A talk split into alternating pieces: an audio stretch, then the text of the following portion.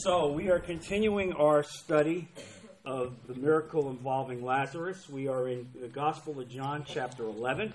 If you have the outline from last week, I have a few points I wanted to get through on that before I begin on the new outline. We talked about how Jesus viewed the death of unbelievers, and it was not an encouraging position because nobody in the New Testament speaks more about hell than Jesus. So if you have friends that are, are, are not saved or, or friends that are, let's call them religious dilettantes, I think you need to tell them, they need to, in any discussion, Jesus was very clear that there is a place outside of God, and it's hell, and it's a place where non believers go. And we don't like to talk about it, but it's a very real part of understanding what our faith is, is about.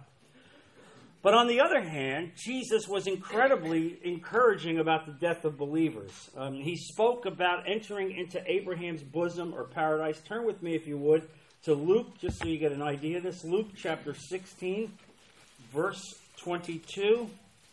This is the parable about the rich man and Lazarus. Verse 22 The time came when the beggar died, and the angels carried him to Abraham's side, and that typically was considered paradise if you were an Old Testament Jew. The rich man also died and was buried. In hell, where he was in torment, and this is Jesus writing this, speaking about this, he looked up and saw Abraham far away with Lazarus by his side. So he called to him, Father Abraham, have pity on me, and send Lazarus to dip the tip of his finger in water and cool my tongue, because I am in agony in this fire. But Abraham replied, Son, remember that in your lifetime you received your good things, while Lazarus received bad things. But now he is comforted here. Underline that and you are in agony. And between all this, besides all this, between us and you, a great chasm has been fixed, so that those who want to go from here to you cannot, nor can anyone cross over from there to us. And so you see, uh, the believer has a, a, place of comfort, a place of rest, a place of peace. Not so uh, for for the unbeliever. Also, Jesus speaks in, in John chapter 14 about going ahead and preparing a place for us. Uh, and there are many mansions there. Uh, the original, the early translations, King James versions translated that mansions. It's now kind of been downgraded to rooms in some of the later translations.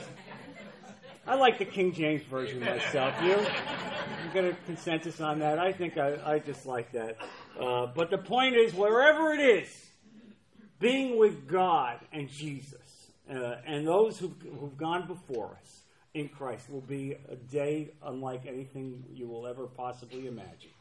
A day unlike, you know, a day of never ending sunshine where the sun will never set. I mean, what an, what an incredible place. Um, and so now uh, Jesus is going to raise Lazarus. And I want I just want you to see he says here in John chapter 11 that he's glad that Lazarus has died. It's interesting. So it's, I want to just follow along with that. Take a look at John chapter 11, verse 11. After he had said this, he went on to tell them, This is Jesus, our friend Lazarus has fallen asleep, but I'm going there to wake him up. His disciples replied, Lord, if he sleeps, he will get better. Jesus had been speaking of his death, but his disciples thought he meant natural sleep. So then he told them plainly, Lazarus is dead and for your sake I am glad I was not there, so that you may believe. But let us go to him. That's an amazing situation. The disciples didn't get it, and they never got it. They never got it until Jesus died, uh, and then afterwards they got it, and they gave their lives for the cause. But here you see Jesus saying, I'm glad Lazarus has died. And so it's interesting to focus on the fact of the elements of why Jesus would say he was glad. And at the time that he said that, even though they asked him to come back and tell him that you know Lazarus was sick, Jesus already knew in the spirit that Lazarus had died. He was dead at the moment that Jesus got the message. And so, how can Jesus be glad about that death? Well, there's there's several reasons to that question, and they're all found in this in this passage. First, Jesus was glad because Lazarus was a believer and Jesus understood what the death of a believer meant, just as we've talked about. It was not to be feared. The death of a believer is not to be feared. Rather, it's a homecoming. And I want to say that to, to you because, you know, uh, increasingly we see death surrounding us in so many ways. We know that death is going to come to every one of us. Uh, and, and so, as Christians, we cannot fear that. And I understand that we can have trepidation about it. I understand that. But this is where you ask God to give you grace and faith. Turn to the 23rd Psalm, verse 4. And here, here's really a fabulous explanation of how we have to view death. Verse 4 Even though I walk through the valley of the shadow of death, I will fear no evil, for you are with me. Your rod and your staff, they comfort me. So, I mean, that's the passage. There it is. Jesus walks with us. So even when things look dark, even when, when we are at, at death's door, really what that is, is that's us getting ready to graduate. Really. I remember when my father said that to me uh, in 2004, and I took him home from the hospital, and he looked at me and he said, I'm, I'm ready to graduate. I didn't really want to hear that. I knew what he meant. I knew what he meant. A lot of people wouldn't have understood what he meant, but I knew what he meant. And in my humanity, I didn't want to see that happen. I really didn't and yet I understood. And, it was interesting because uh, about three days later, I was slated to fly back to Florida, and I didn't want to go. And he kept saying to me, "No, I want you to go. I want you to go. You go. You go back to Florida." So you know, and so we had flown back to Florida, and then two days later on Christmas Eve, he passes. You know, uh, and and but I understood I understood how he viewed how he viewed death. He viewed it as a graduation, which is really how we as Christians need to understand this. We are spending our lives in a school. This is a school. God is putting you through a school. Everything that you're experiencing in your life, all the sufferings and the persecutions and the hard times are all part of a school that God is using you to deliver his message to a lost world. And then there's graduation day. And that's what death is for us. And so it's a very different thing. Uh, look also at 1 Corinthians chapter 15. Chapter 15, verse 56. This is Paul writing. Verse 56 The sting of death is sin, and the power of sin is the law. But thanks be to God, He gives us the victory through our Lord Jesus Christ. You have victory over death. Death is no longer a sting for us. Now, we can't say this if we're not in Christ. But in Christ, we can. The sting of death no longer exists for us. Uh, Christ has tasted death fully for each and every one of us. And as a result of him doing that, he has defeated death.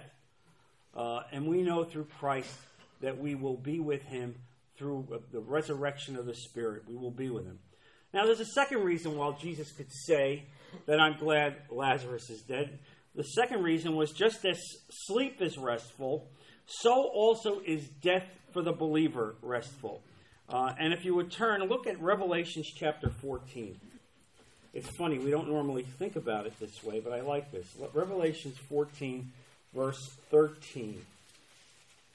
Then I heard a voice from heaven say, Write, blessed are the dead who die in the Lord from now on. Yes, says the Spirit, they will rest from their labor, for their deeds will follow them. And there it is, example right. The fact that we have accepted Jesus Christ as our Lord and Savior, that we can rest from, from what happens in this world, that death will be like uh, an incredible resting for those of us who are in Jesus Christ. And so uh, God knew that. Jesus understood that. And just as if sleep is temporary, and that's how God, Jesus referred to Lazarus as sleeping, sleeping being a temporary condition, death is also temporary for the believer. It's a temporary condition. You're going to die, and then you're going to rise again. Your spirit is going to be with, with Jesus Christ and with God forever, forevermore. What I, I used the example last week of spending this life underwater. And, and, and imagine what it's like to, to walk underwater and not have a breathing apparatus and not have goggles and you're, you're just slugging along and it's hard. And that's what this life is like. And suddenly, at the moment of death, it's as if you're pushed out of the water and you come into the air and you take a gulp of air and now you see with clarity a world that you never saw before. That's really, honestly, truthfully, what it's going to be like, only magnified a thousand times. Uh, the difference between what we are experiencing here and what it will be like when we rise in the next world with Jesus Christ, the world prepared for us by God. And there was another reason that Jesus could uh, say that he was glad that Lazarus had died. He knew that he was going to raise him from the dead. Uh, and it's interesting, uh, and we don't talk about this too often, but Jesus raised others from the dead. Now we know of at least two other examples where Jesus raised people from the dead. I am convinced that there are more, but we know of these. Turn to Luke chapter 7. I just think it's a great insight into Jesus when you look at these. Luke chapter 7, verse 11. Soon afterward, Jesus went to a town called Nain, and his disciples and a large crowd went along with him. As he approached the town gate, a dead person was being carried out, the only son of his mother, and she was a widow. And a large crowd from the town was with her. Are you getting this picture? It's pretty sad. When the Lord saw her, his heart went out to her, and he said, Don't cry. Let me stop right there. This shows you the heart of Jesus Christ. When people tell you that God is severe, uh, that, there is a, that there is a hardness to God, I want you to see the heart of Jesus Christ because it's difficult for us to, to understand the heart of God, but I believe that by studying Jesus, who is God, you see the heart of God. Jesus' heart was broken when he saw this. So don't think God doesn't care about you. He doesn't care about what you're going. I want you to see this. Jesus has a broken heart as he sees this uh, widow losing her only son. Uh, and so don't cry. He, lo- he knows your tears, he knows what you're going through. Don't cry. Verse 14. Then he went up and touched the coffin. And those carrying it stood still. Are you getting this picture? He said, Young man, I say to you, get up. The dead man sat up and began to talk, and Jesus gave him back to his mother. Whoa! You want something more dramatic than that? Can you imagine? They're in a funeral procession. They're in a funeral procession. And Jesus reaches out and touches the coffin and tells the young man to get up. They were all filled with awe, I guess so. Yeah, I think so. And praised God. A great prophet has appeared among us. They said, God has come to help his people. The news about Jesus spread throughout Judea and the surrounding country, and yet they would kill him. Evil. Evil. You see it. Evil. How it resides in the heart of man. Take a look also at Matthew chapter 9. We get a sense of the heart of Jesus as he looks and he sees death uh, and, and what it means to the Lord and how he, he's come in to change that whole paradigm. Matthew chapter 9, verse 18. While he was saying this, a ruler came and knelt before him, and that means a ruler from the temple, someone of great position within the religious hierarchy of the Jews. A ruler came and knelt before him and said, My daughter has just died, but come and put your hand on her and she will live. That's quite a statement for somebody that's a religious Jew living in, in, ruler of the temple. Jesus got up and went with him, and so did his disciples. Just then, a woman who had been subject to bleeding for 12 years came up behind him and touched the edge of his cloak. She said to him, If I only touch his cloak, I will be healed. Jesus turned and saw her. Take heart, daughter, he said. Your faith has healed you. And the woman was healed from that moment. When Jesus entered the ruler's house and saw the flute players and the noisy crowd, he said, Go away. The girl is not dead, but asleep. But they laughed at him. After the crowd had been put outside, he went in, took the girl by the hand, and she got up.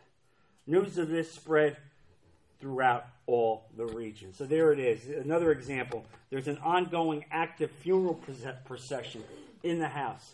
And Jesus comes in and changes the paradigm of death. Death is not final death is just temporary. And that's the message here. That's what Jesus is telling us. That for us, death is temporary. It is sleep. I want to make sure that I drill this home to you in every way. I want you to have this in your heart, no matter where you are as we get older. This is more and more an ongoing issue for us. And so only the voice and message of Jesus Christ can, can defeat the state of death. That's what separates us from the world. The world does not know this. For the world, you go to a funeral for somebody that's in the world, and let me tell you something, it's a desolate place. You go to a funeral where somebody doesn't know Jesus Christ, that is a, a very dark place to be. There is no hope. There is, there is no hope. But you go to the death, you go to the funeral of, of, a, of a saint, someone who has given their heart to Jesus. It's like a celebration. Some years ago, Forrest Head's wife passed. Uh, he was an associate pastor in this church, and, and his wife died, a young woman, and they had a, uh, a funeral in this church, the likes of which I had never seen in my life.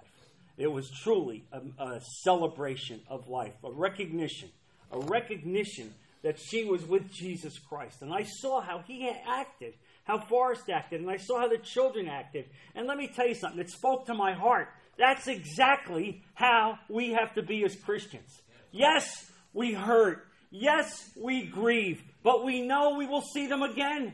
They're with Jesus Christ. I can't tell you this strongly enough.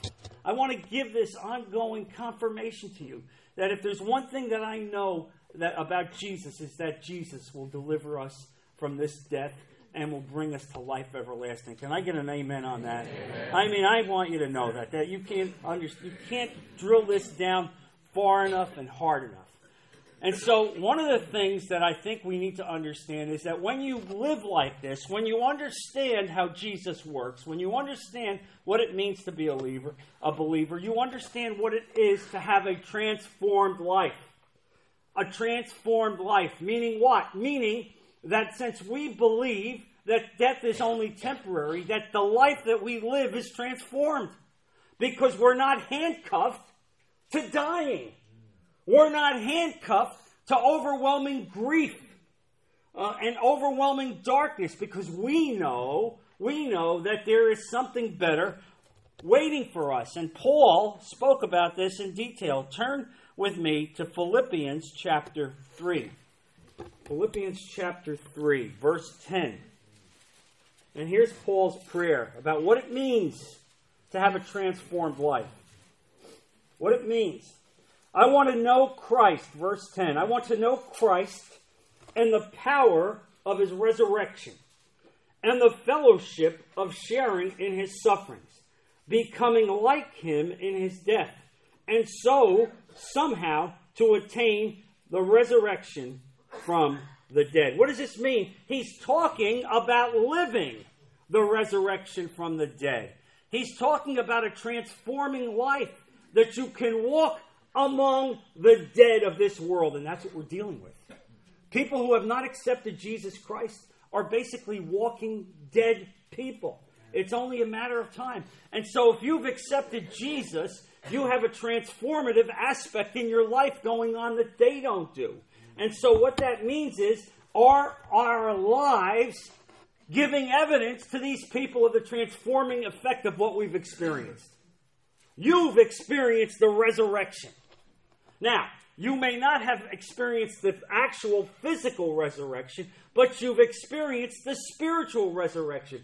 Each and every one of you that have accepted Jesus have already experienced the resurrection. You are guaranteed that you will be with Jesus. Now, think about that. Think about that as you walk in this world. Are you giving evidence of that to the world? Don't answer to me. Don't answer to me. Answer to him. Are you giving evidence of the transformative aspect of the fact that you've already experienced resurrection in your life because God has delivered you from the abyss of death? And I think when you understand this, when you see that, you understand how God wants us to act with a lost world. That's what God expects us to do. He expects us to speak to people that are lost, who are brokenhearted, who are in despair, and let them know that there is a better way and that you've experienced it and that you know that there's a place for you, that you know it. You don't have to have some postgraduate degree in theology. The Holy Spirit has signed that in your heart. You know it. and now you have to convey it in your life to a world that's lost, that's desperately lost, and has no hope, but you have the hope. And they have to see it in your, in your life. And so now we're going to continue uh, the study uh, in John chapter 11. The next outline, verses 17 to 32, as we continue to see this great image of, of uh, Jesus impacting Lazarus and his sister. So follow along with me. 11, Gospel of John, verse, chapter 11, verse 17. On his arrival, and that's in Bethany, where Lazarus lived with his sisters, Jesus found that Lazarus had already been in the tomb for four days.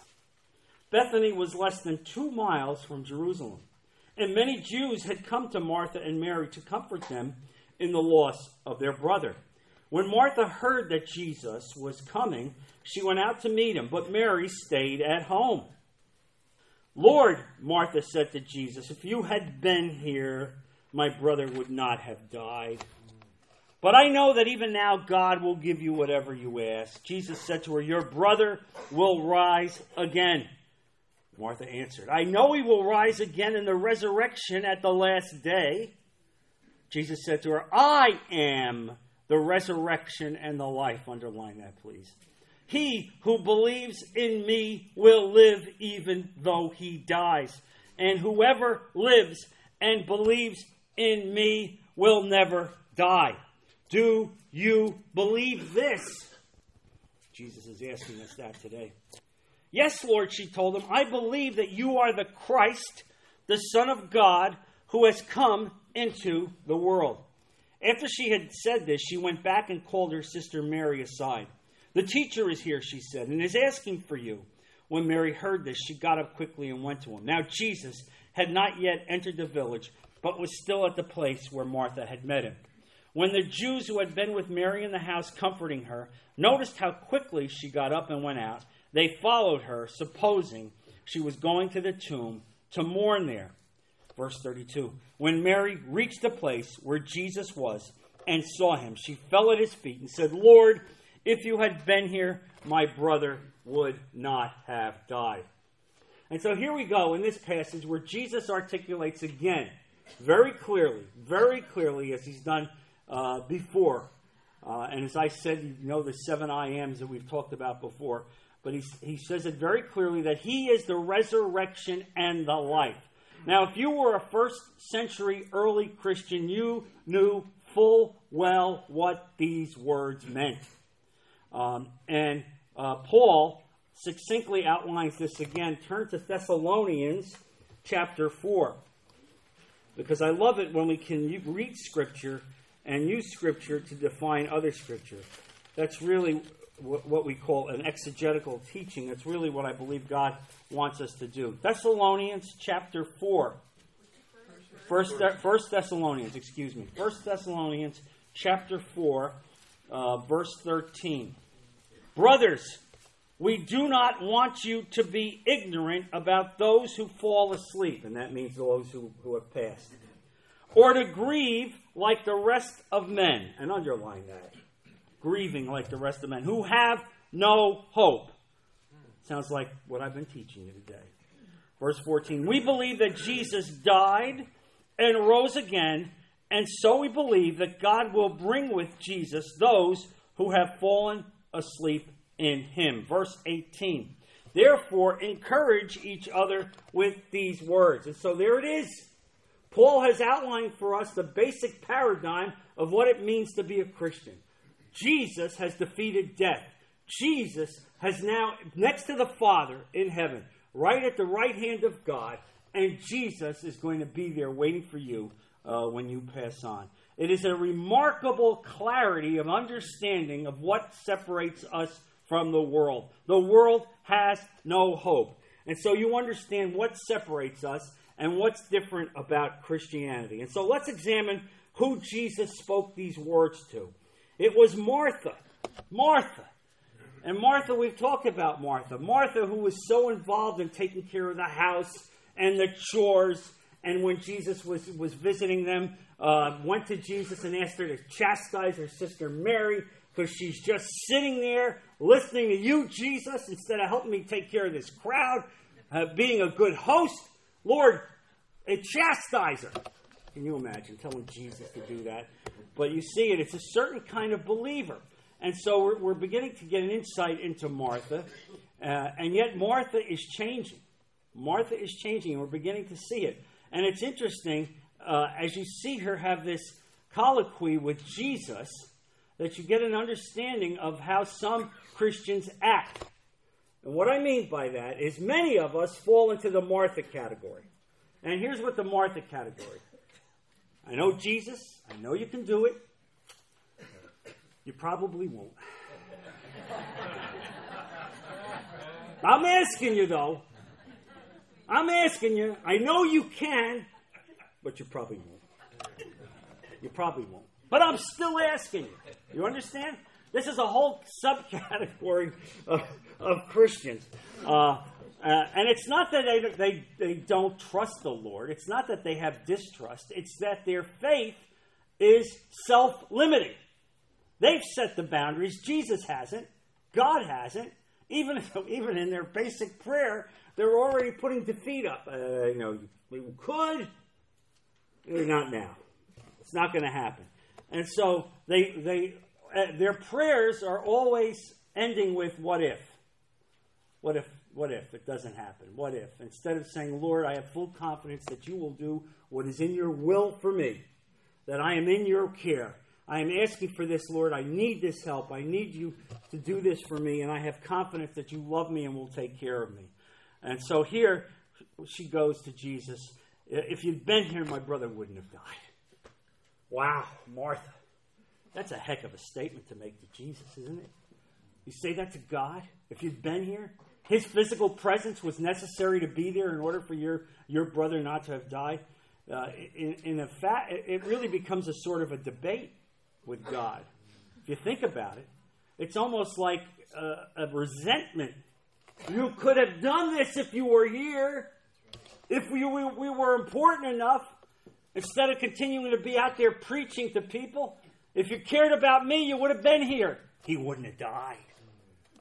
But I know you still can, you can do something, but you probably won't.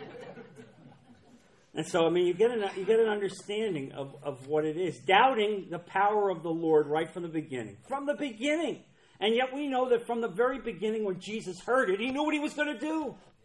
So, Jesus lets some time go by, and you interpret the time delay as Jesus saying, No way. Not going to happen. Not going to be done. And yet, that's exactly what God is intending for you. He's using the time delay in some way to reinforce you and to strengthen you and to let you know how, how important you are to Him. Uh, and so she, she says, God, I know you can do this. You have the power. Certainly, however, I don't believe she believed that resurrection was a possibility. I don't believe that, you know. And of course, one of the things I'm, I'm using the word loosely, resurrection, because this isn't a resurrection. This is a raising from the dead. The difference is Lazarus will die again.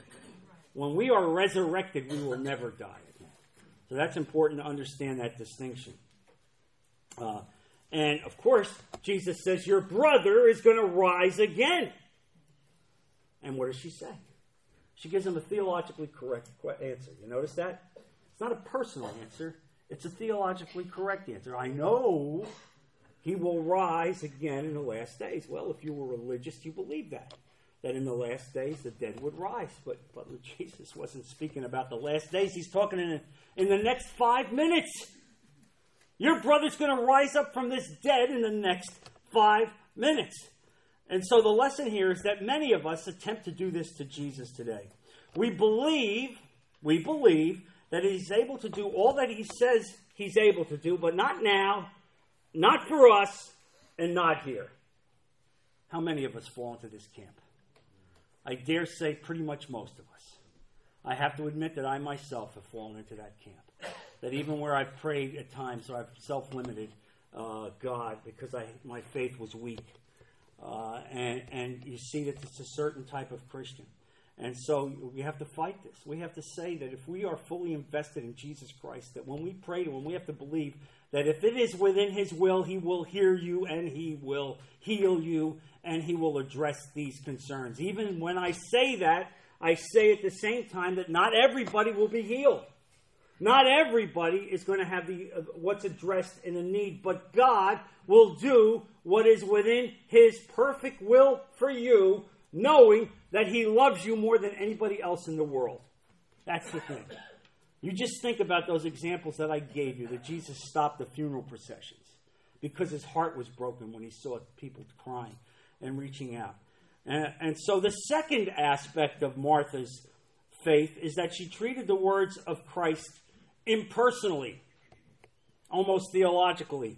Um, it's when Jesus said, Your brother will rise again. Martha pushed that off as if, Yes, I understand that, Jesus. That's true. Not now, not for me, not here. But theologically, I believe that. Uh, and how many of us fall into that camp as well? And this is what we do to the promises of Christ. How many of us do that? To the active, ongoing promises of Christ that are personal. We put these promises of Jesus in mothballs. I don't think I could phrase it any, other, any better way. We put the promises of Jesus in mothballs. We're living in an evil world under suffering and persecution, and Christ has told us He walks with us every step of the way. He's transformed our lives. He's already resurrected you from the dead. He's given you everything that you possibly can use. And yet, we have taken these promises and put them in mothballs and given ourselves to defeat in walking in this world. And not being, not living a transformative life, and not leading others to Christ because our life does not reflect this transformative effect. This is serious. This is serious. I want to speak to you today about how God wants you to act as, as these promises are personal. They're to you. They're to you and your family in every way. They apply to us today. And so look at the way Jesus dealt with Martha. She came in with half faith and half doubt, and Jesus did not get angry at her. I mean, think about it. You're God, and somebody comes up to you and is like taunting you. I, I know you could have done it. He wouldn't have died if you were here. How'd you like to talk to God like that? Hmm, think that's possible? Have we talked to God like that? How many of us in our prayers have we talked to God like that? What is wrong with you, God? Do you know I'm hurting? I'm suffering. Do you see what I'm going through? How can this happen to me? Why are you putting me through this? As if he doesn't know. Really.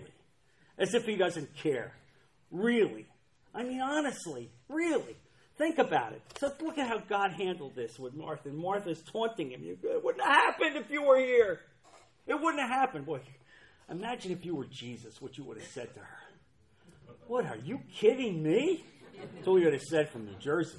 You talking to, you talking to me? Are you talking to me? I just want to get this straightened out. Are you talking to me? Because you can't be talking to me. You can't be talking to me. God, look at Jesus. He just exudes love. He just exudes love. Um, and you see how you see how, how he, he talks to Martha, and he's teaching her.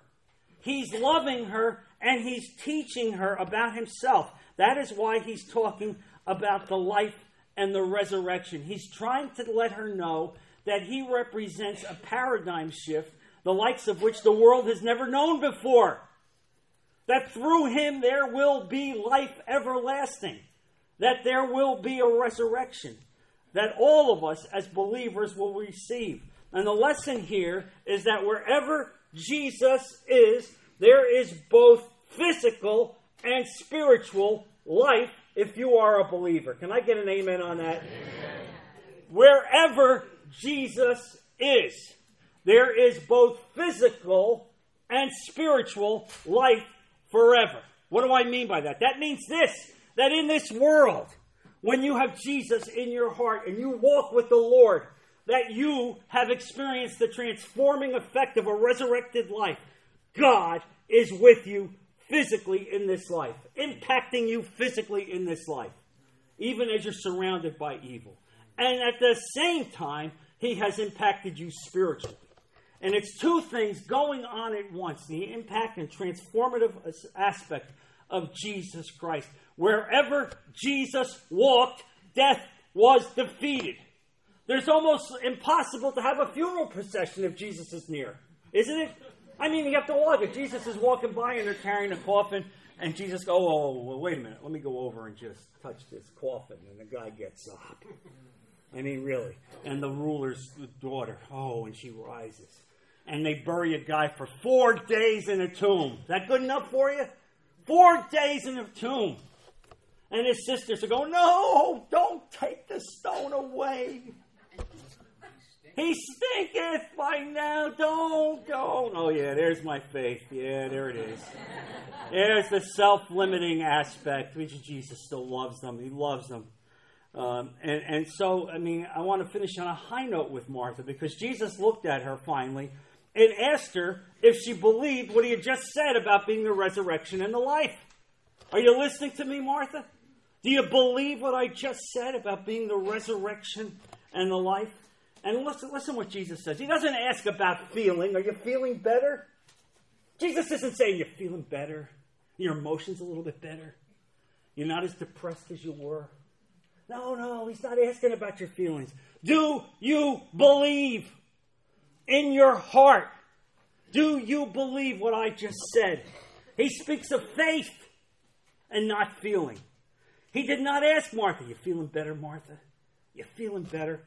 No. To believe the words of Jesus is to believe in one whose words are absolutely, totally, 100% trustworthy. And Martha's reply was, Yes, Lord, I believe that you are the Christ, the Son of God, who has come into this world. There it is. There it is. Yes, I know I'm weak. Yes, I know I've been wishy washy. Yes, even when I said before you could do it, there was a part of me that said, not now, not here, not me. And yet, and yet, I recognize, Jesus, that you are the Son of God, that you have come into this world, that you are the person whose scriptures have been all about. And what you see there is that fundamental statement of faith is the foothold upon which Jesus will build upon, in which a life becomes sanctified in which a life will grow with Christ. And that's the message that we're going to end with today as we'll continue this next week. Let's close in prayer. Father, I ask you to bless our people, Lord. Please let these words resonate in our heart as they grow and let us contemplate what it means, Lord, the transformative aspect of what you've done for us as you've defeated death in every possible way, Lord. And that even as we're tempted and suffering and persecuted in this world, let us understand that with you, Father, you are in charge. That nothing we will go through will not be within your perfect will. Help our faith, Lord. Help our faith. Help it to be strengthened in every way. Protect our people. Be with them this week and bring them back to continue the study of the Word next week as we put all of this in Jesus' precious name. Amen. Amen. God bless you all.